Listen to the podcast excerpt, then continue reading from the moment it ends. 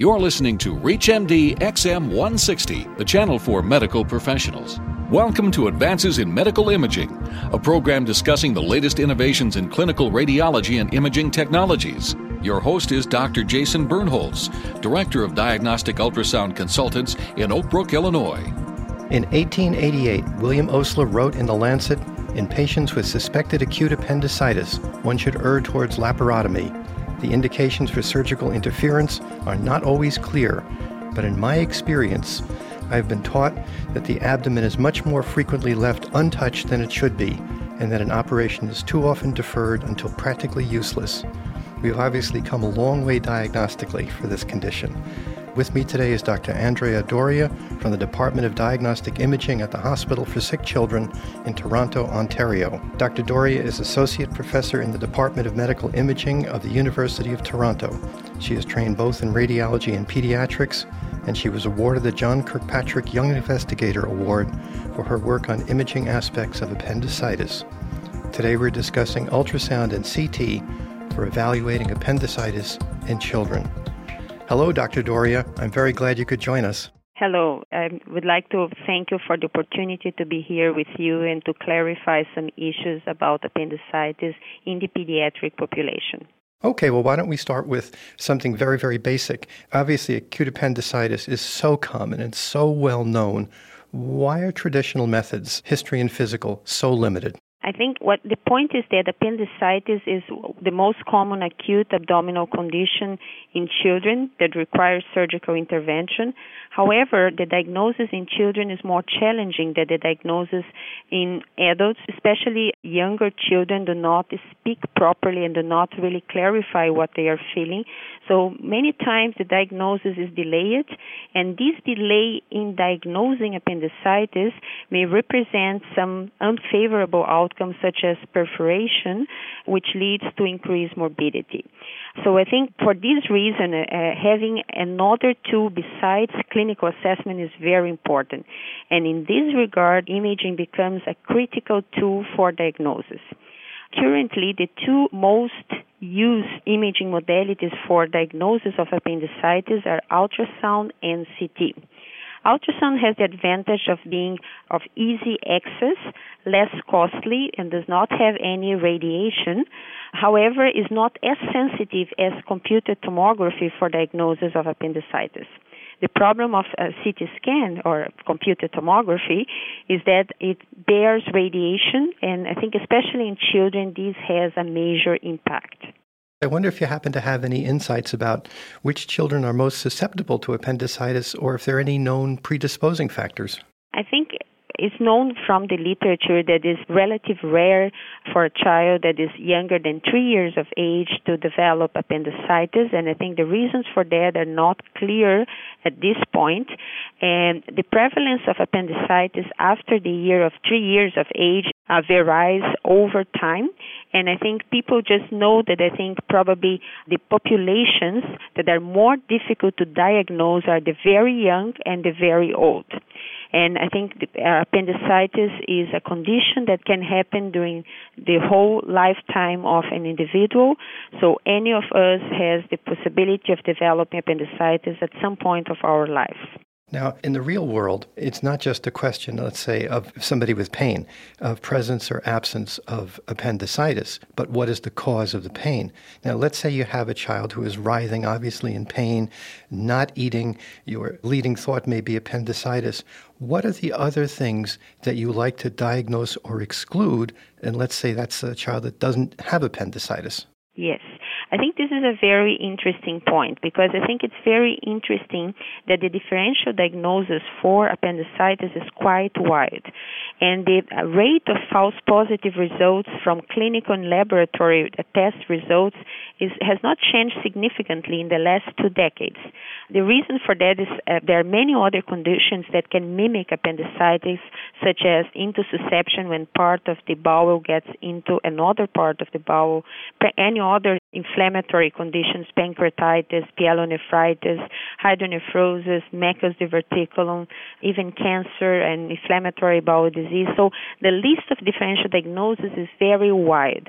That sometimes I think it, it can these conditions can mimic appendicitis, and especially in young girls like teenagers, uh, conditions that affect the ovaries, such as ovarian torsion, can also mimic appendicitis.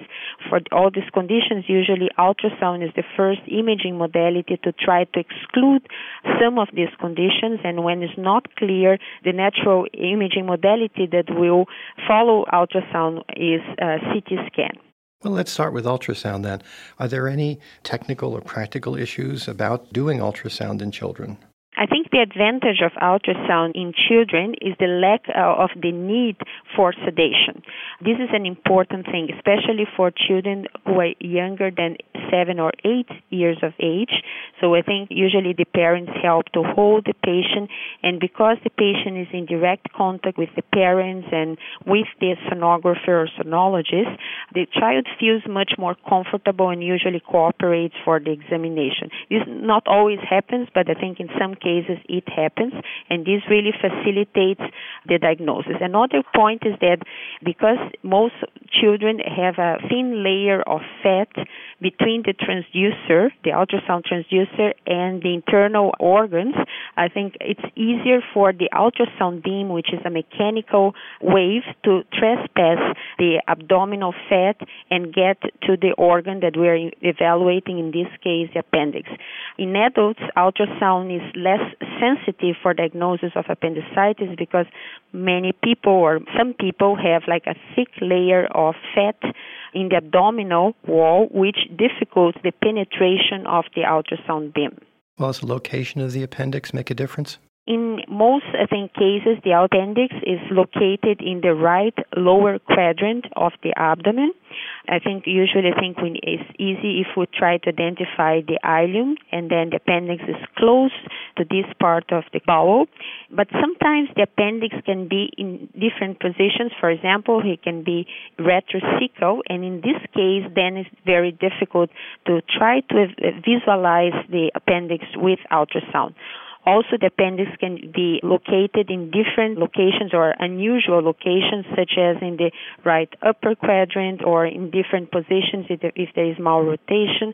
So I think in most cases it's in the right lower quadrant, but not always. In this case, also CT scan could help, could be very helpful to try to identify the location of the appendix. If you've just tuned in, you're listening to Advances in Medical Imaging from ReachMD Radio on XM 160, the channel for medical professionals. I'm Dr. Jason Birnholz, and I'm speaking with Dr. Andrea Doria from the Hospital for Sick Children in Toronto. We're discussing ultrasound and CT for evaluating appendicitis in children. Dr. Doria, you've mentioned CT several times. Do you want to give a, a rough overview of its sensitivity and specificity for appendicitis versus ultrasound? Yes, I think recently we published one meta-analysis comparing the diagnostic performance of ultrasound and CT for diagnosis of appendicitis in children and adults. This was published in Radiology in 2006, and I think this technique is a methodological technique that we provide a summary of estimates of diagnostic performance of tests and also evaluate receiver operating characteristic curves that provide accuracy of the methods. Using this technique, uh, what we could notice is that this, uh, the pooled sensitivity, it means the sensitivity of ultrasound based on the estimates from different papers published in the literature was, I think, lower for ultrasound compared to CT. It was 88% for ultrasound in children compared to 94% for CT in children. Also, I think it, uh, the sensitivity of ultrasound in children compare with adults is higher for ultrasound because I explained previously that I think the layer of fat in children is thinner than in adults, so this makes ultrasound a better tool for children compared to adults. And so I think with this type of methodology, we could really notice that I think CT scan has still a better sensitivity for diagnosis of appendicitis, but at the cost of radiation. And I think there is another study that has been recently published in radiology. We developed a Markov decision analysis, which is a probabilistic model that enables us to predict the probability of a child that undergoes one CT scan at the age of five years to develop cancer in the future because of the CT scan. So I think this I think was just because we are concerned that although I think the radiation for CTs is not very high for, for a single CT, I think relatively not very high, I think there is some risk in the future. So based on this strategy, what we notice is that the lifetime risk of radiation induced cancer because of a CT scan is 26 in 100,000 females and 20 in 100,000 males However, the most cost effective strategy is ultrasound followed by CT. It means first the child undergoes ultrasound and if the appendix is in a difficult location or for some reason the ultrasound could not be visualized or the radiologists are not sure about the diagnosis, then the child goes to a CT scan for clarification. And I think this procedure of doing ultrasound first, followed for CT, is the most costly but also the most effective technique for a high prevalence of appendicitis as we see in tertiary centers. Dr. Doria, I just happen to have your Markov decision analysis paper with me, and right in the very beginning in the results, you were exactly right in your uh, in your quotation. You cite a lifetime risk of radiation-induced cancer 26 per 1 per 100,000 in a female, 20.4 per 100,000 in a male. So that's not such a minor consideration at all. Yes, I think you are absolutely right. And this is the reason because I think we are concerned that many people use uh, CT as the first imaging modality for diagnosis in children. And I think this article really raises the point that I think although ultrasound is a little bit less sensitive than CT, uh, probably the most costly but most effective technique would be first to try ultrasound because in some cases the diagnosis can be made with ultrasound. And then this child will not have the risk of developing cancer in the future maybe because of uh, a CT that would not be necessary if the ultrasound was conclusive for sure, if the, the, ultrasound is not conclusive, then the child needs to go to another imaging modality, in this case CT, which really outweighs the risk of further cancer in the future. But I think that we need to really have a rationale to expose the child to a CT scan. You're at a pediatric radiology center, and I'm sure you are doing everything to decrease radiation exposure. Do you think that the radiation burden is even more significant for facilities that are not pediatric practice oriented? Yes, this is another point that I think we also raise in this paper that was published. The point is that I think the dose of uh, radiation for children should be optimized and minimized if possible. We just made some sensitivity analysis, which are techniques varying the, the, the amount of radiation, and I think from 50 milliamperes to 400 milliamperes, and I think all of them still show that ultrasound should be the first imaging modality and CT after in order that this strategy would be cost effective. So I think it's very important that any center really be concerned about radiation, even if it's not a pediatric center. Another point is to try to shield the breasts because if we're evaluating the abdomen, I think it's important to protect the breast because also there is the risk of developing further breast cancer if the breast is also part of the field of view of the examination.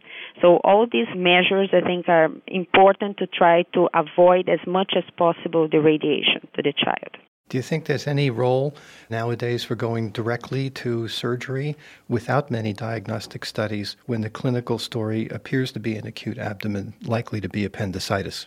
There are some scores that people are using to try to define whether the suspicion is moderate, high, or low.